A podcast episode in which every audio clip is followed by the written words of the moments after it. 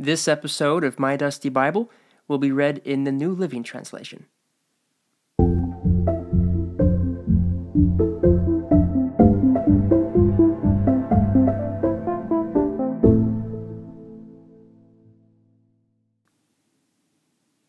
This letter is from Paul, an apostle. I was not appointed by any group of people or any human authority, but by Jesus Christ Himself and by God the Father who raised Jesus from the dead. All the brothers and sisters here join me in sending this letter to the churches of Galatia. May God the Father and our Lord Jesus Christ give you grace and peace. Jesus gave his life for our sins, just as God our Father planned, in order to rescue us from this evil world in which we live. All glory to God forever and ever. Amen. I am shocked that you are turning away so soon from God, who called you to himself through the loving mercy of Christ. You are following a, a different way that pretends to be the good news. But it's not the good news at all. You are being fooled by those who deliberately twist the truth concerning Christ. Let God's curse fall on anyone, including us, or even an angel from heaven, who preaches a different kind of good news than the one we preach to you. I say again what we have said before if anyone preaches any other good news than the one you welcomed, let that person be accursed. Obviously, I'm not trying to win the approval of people, but of God. If people pleasing were my goal, I would not be Christ's servant. My dear brothers and sisters, I, I want you to understand that the gospel message I preach is not based on mere human reasoning. I received my message from no human source, and no one taught it to me. Instead, I received it by direct revelation from Jesus Christ. You know what I was like when I followed the Jewish religion, how I violently persecuted God's church. I did my best to destroy it. I was far ahead of my fellow Jews in my zeal for the traditions of my ancestors. But even before I was born, God chose me and called me by his marvelous grace. Then it pleased him to reveal his Son to me so that I would proclaim the good news about Jesus to the Gentiles. When this happened, I did not rush out to consult with any human being, nor did I go up to Jerusalem to consult with those who were apostles before I was. Instead, I went away into Arabia, and later I returned to the city of Damascus. Then, three years later, I went to Jerusalem to get to know Peter, and I stayed with him for fifteen days. The only other apostle I met at that time was James, the Lord's brother. I declare before God that what I am writing to you is not a lie. After that visit, I went north into the provinces of Syria and Cilicia. And still, the churches in Christ that are in Judea didn't know me personally. All they knew was that people were saying, The one who used to persecute us is now preaching the very faith he tried to destroy. And they praised God because of me. Then, 14 years later, I went back to Jerusalem again, this time with Barnabas, and Titus came along too. I went there because God revealed to me that I should go. While I was there, I met privately with those considered to be leaders of the church and shared with them the message I had been preaching to the Gentiles. I wanted to make sure that we were in agreement, for fear that all my efforts had been wasted and I was running the race for nothing. And they supported me and did not even demand that my companion Titus be circumcised, though he was a Gentile. Even that question came up only because of some so called believers there, false ones, really, who were secretly brought in. They sneaked in to spy on us and take away the freedom we have in Christ Jesus. They wanted to enslave us and force us to follow their Jewish regulations. But we refused to give in to them for a single moment. We wanted to preserve the truth of the gospel message for you. And the leaders of the church had nothing to add to what I was preaching. By the way, their reputation as great leaders made no difference to me, for God has no favorites. Instead, they saw that God had given me the responsibility of preaching the gospel to the Gentiles, just as He had given Peter the responsibility of preaching to the Jews. For the same God who worked through Peter as an apostle to the Jews also worked through me as the apostle to the Gentiles. In fact, James, Peter, and John, who were known as pillars of the church, recognized the gift God had given me, and they accepted Barnabas and me as their co workers. They encouraged us to keep preaching to the Gentiles while they continued their work with the Jews. Their only suggestion was that we keep on helping the poor, which I have always been eager to do. But when Peter came to Antioch, I had to oppose him to his face, for what he did was very wrong. When he first arrived, he ate with the Gentile believers who were not circumcised. But afterward, when some friends of James came, Peter would not eat with the Gentiles anymore. He was afraid of criticism from these people who insisted on the necessity of circumcision. As a result, other Jewish believers followed Peter's hypocrisy, and even Barnabas was led astray by their hypocrisy. When I saw that they were not following the truth of the gospel message, I said to Peter in front of all the others, Since you, a Jew by birth, have discarded the Jewish laws and are living like a Gentile. Why are you now trying to make these Gentiles follow the Jewish traditions? You and I are Jews by birth, not sinners like the Gentiles. Yet we know that a person is made right with God by faith in Jesus Christ, not by obeying the law. And we have believed in Christ Jesus so that we might be made right with God because of our faith in Christ, not because we have obeyed the law. For no one will ever be made right with God by obeying the law. But suppose we seek to be made right with God through faith in Christ, and then we are found guilty because we have abandoned the law. Would that mean Christ has led us into sin? Absolutely not.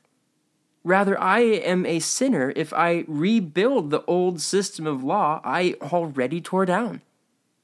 For when I tried to keep the law, it condemned me. So I died to the law. I stopped trying to meet all of its requirements so that I might live for God. My old self has been crucified with Christ. It, is no longer I who live, but Christ who lives in me. So I live in this earthly body by trusting in the Son of God who loved me and gave himself for me.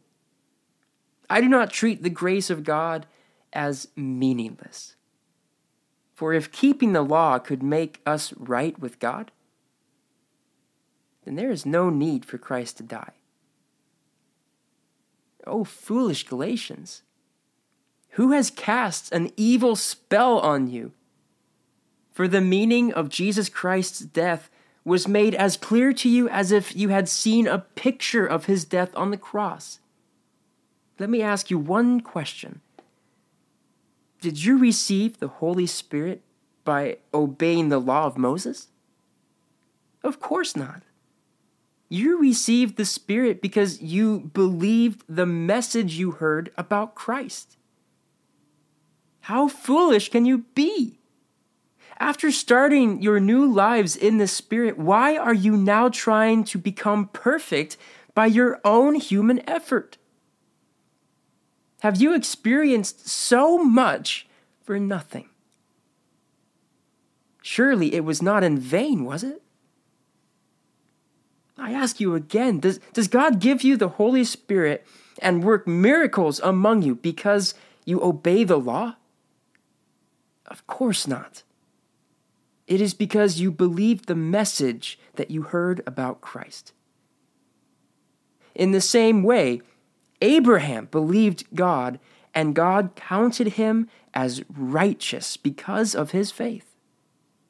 The real children of Abraham, then, are those who put their faith in God.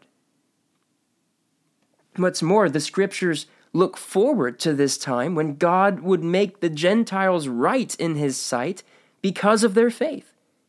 God proclaimed this good news to Abraham long ago when he said, All nations will be blessed through you. So all who put their faith in Christ share the same blessing Abraham received because of his faith. But those who depend on the law to make them right with God are under his curse. For the scriptures say, Cursed is everyone who does not observe and obey all the commands that are written in God's book of the law. So it is clear that no one can be made right with God by trying to keep the law. For the scriptures say it is through faith that a righteous person has life. This way of faith is very different from the way of law which says it is through obeying the law that a person has life. But Christ rescued us from the curse pronounced by the law. When he was hung on the cross, he took upon himself the curse of our wrongdoing. For it is written in Scripture, Cursed is everyone who is hung on a tree.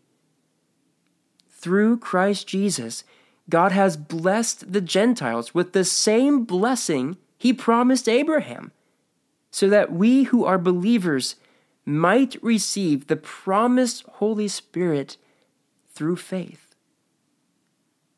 Dear brothers and sisters, here's an example from everyday life. Just as no one can set aside or amend an irrevocable agreement, so it is in this case.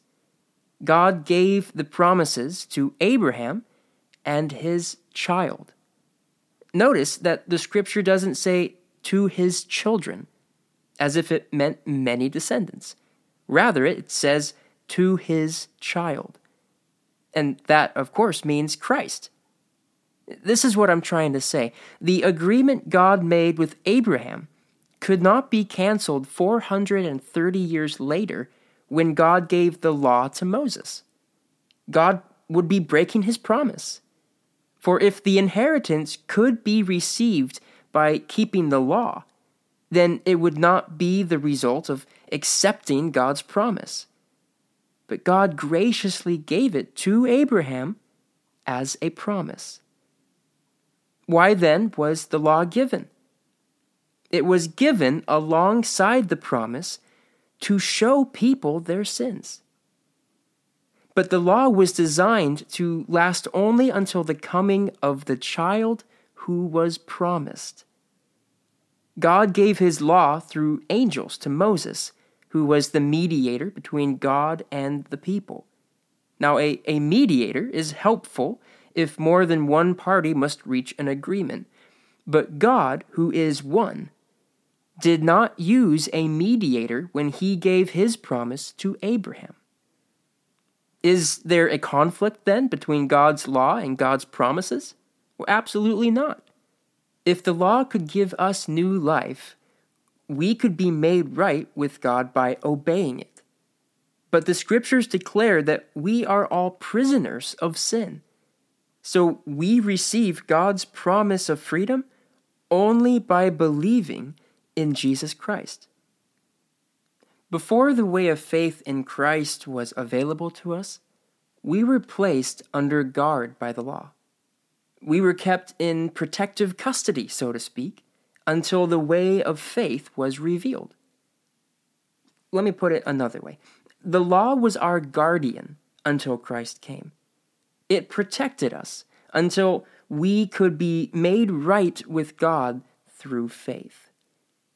And now that the way of faith has come, we no longer need the law as our guardian. For you are all children of God through faith in Jesus Christ. And all who have been united with Christ in baptism have put on Christ, like putting on new clothes.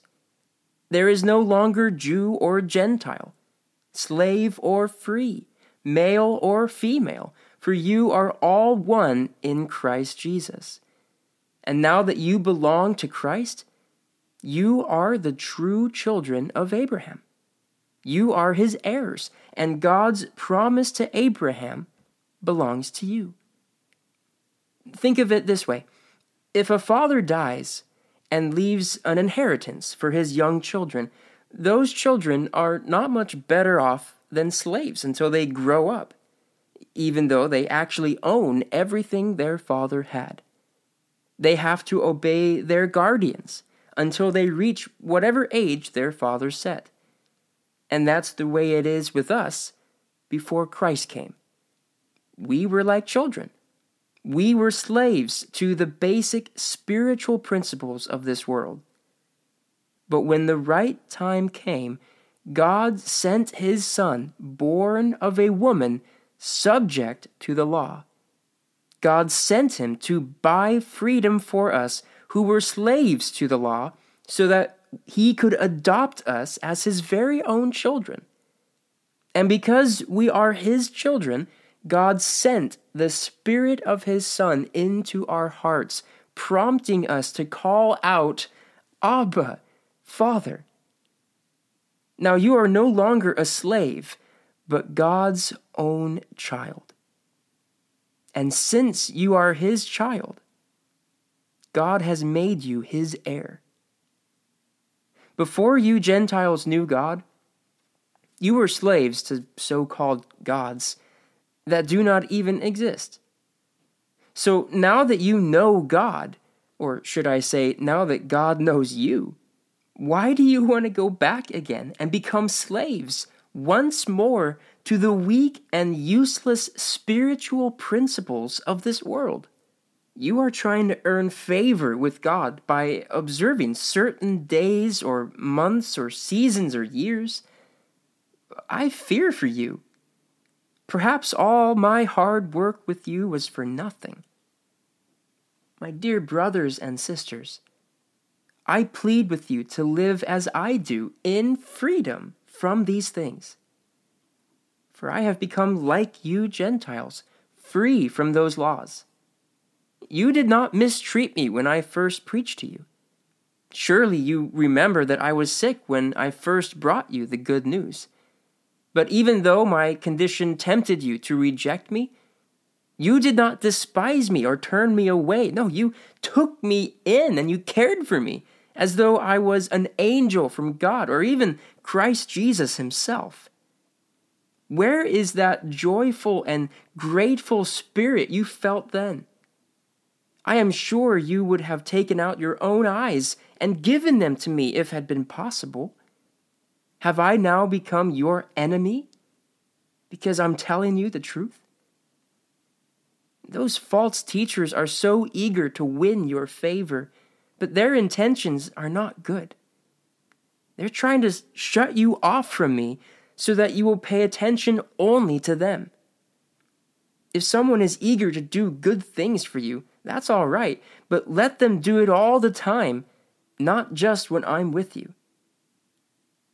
Oh, my dear children, I feel as if I'm going through labor pains for you again, and, and they will continue until Christ is fully developed in your lives. I wish I were there with you right now so I could change my tone. But at this distance, I don't know how else to help you. Tell me, you who want to live under the law, do you know what the law actually says? The scriptures say that Abraham had two sons, one from his slave wife and one from his freeborn wife. The son of the slave wife was born in a human attempt to bring about the fulfillment of God's promise. but the son of the freeborn wife was born as God's own fulfillment of his promise. These two women serve as an illustration of God's two covenants. The first woman, Hagar, represents Mount Sinai, where people received the law that enslaved them. Now, Jerusalem is just like Mount Sinai in Arabia, because she and her children live in slavery to the law. But the other woman, Sarah, represents the heavenly Jerusalem. She is the free woman, and she is our mother. As Isaiah said, Rejoice, O childless woman, you who have never given birth. Break into a joyful shout, you who have never been in labor. For the desolate woman now has more children than the woman who lives with her husband. And you, my dear brothers and sisters, you are children of the promise, just like Isaac. But you are now being persecuted by those who want to keep the law, just as Ishmael, the child born by human effort, persecuted Isaac, the child born by the power of the Spirit. But what do the scriptures say about that?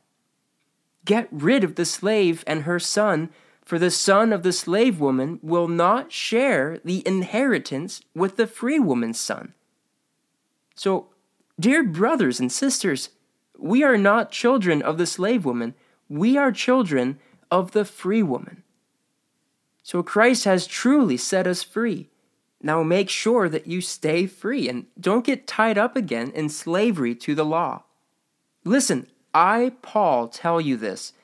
If you are counting on circumcision to make you right with God, then Christ will be of no benefit to you. I'll say it again. If you are trying to find favor with God by being circumcised, you must obey every regulation in the whole law of Moses. For if you are trying to make yourselves right with God by keeping the law, you have been cut off from Christ. You have fallen away from God's grace. But we who live by the Spirit eagerly wait to receive by faith the righteousness God has promised to us. For when we place our faith in Christ Jesus, there is no benefit in being circumcised or being uncircumcised. What is important is faith expressing itself in love. You were running the race so well. Who has held you back from following the truth? It certainly isn't God, for He is the one who called you to freedom. This false teaching is like a little yeast that spreads through the whole batch of dough. I am trusting the Lord to keep you from believing false teachings. God will judge that person, whoever he is, who has been confusing you. My dear brothers and sisters, if I were still preaching that you must be circumcised, as some say that I do, why am I still being persecuted? If I were no longer preaching salvation through the cross of Christ, no one would be offended. I just wish that those troublemakers who want to mutilate you by circumcision would mutilate themselves. For you have been called to live in freedom, my brothers and sisters. But don't use your freedom to satisfy your sinful nature. No, instead, use your freedom to serve one another in love. For the whole law can be summed up in this one command love your neighbor as yourself. But if you are always biting and devouring one another, watch out. Beware of destroying one another. So I say, let the Holy Spirit guide your lives. Then you won't be doing what your sinful nature craves. The sinful nature wants to do evil, which is just the opposite of what the Spirit wants. And the Spirit gives us desires that are the opposite of what our sinful nature desires. These two forces, they're constantly fighting each other so that you are not free to carry out your good intentions. But when you are directed by the Spirit, you are not under obligation to the law of Moses. When you follow the desires of your sinful nature, the results are very clear sexual immorality, impurity, lustful pleasures, idolatry, sorcery, hostility, quarreling, jealousy, outbursts of anger, selfish ambition, dissension, division, envy, drunkenness, wild parties, and other sins like these. Let me tell you again, as I have before, that anyone living that sort of life will not inherit the kingdom of God.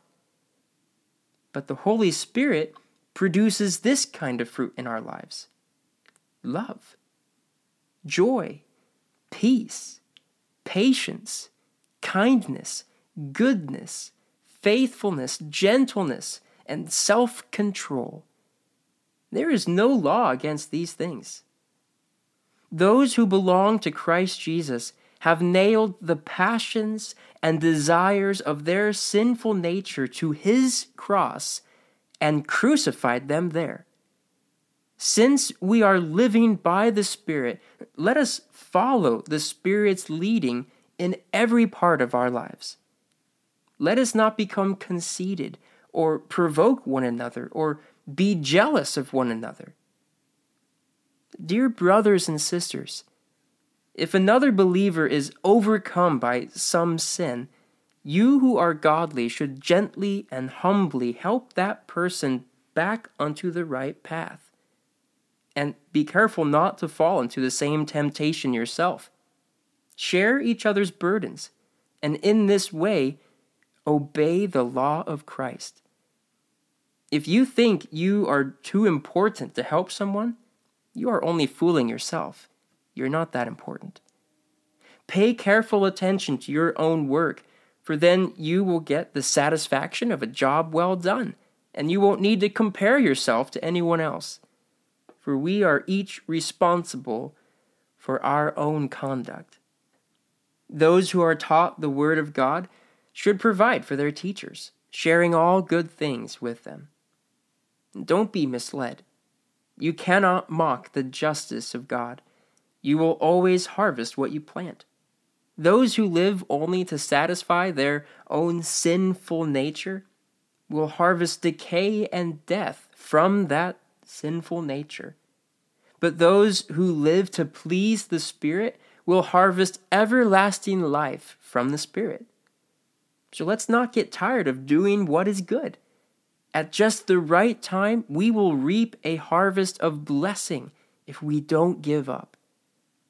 Therefore, whenever we have the opportunity, we should do good to everyone, especially to those in the family of faith. Notice what large letters I use as I write these closing words in my own handwriting. Those who are trying to force you to be circumcised want to look good to others. They don't want to be persecuted for teaching that the cross of Christ alone can save. And even those who advocate circumcision don't keep the whole law themselves.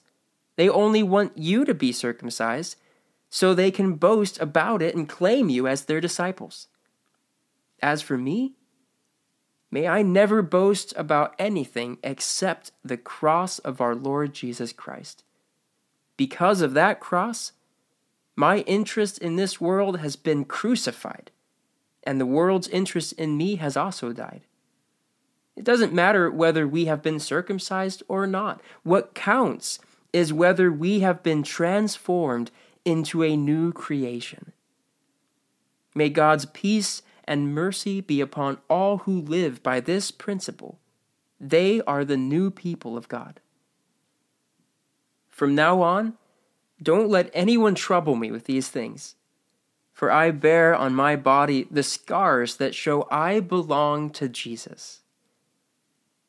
My dear brothers and sisters, may the grace of our Lord Jesus Christ be with your spirit. Amen.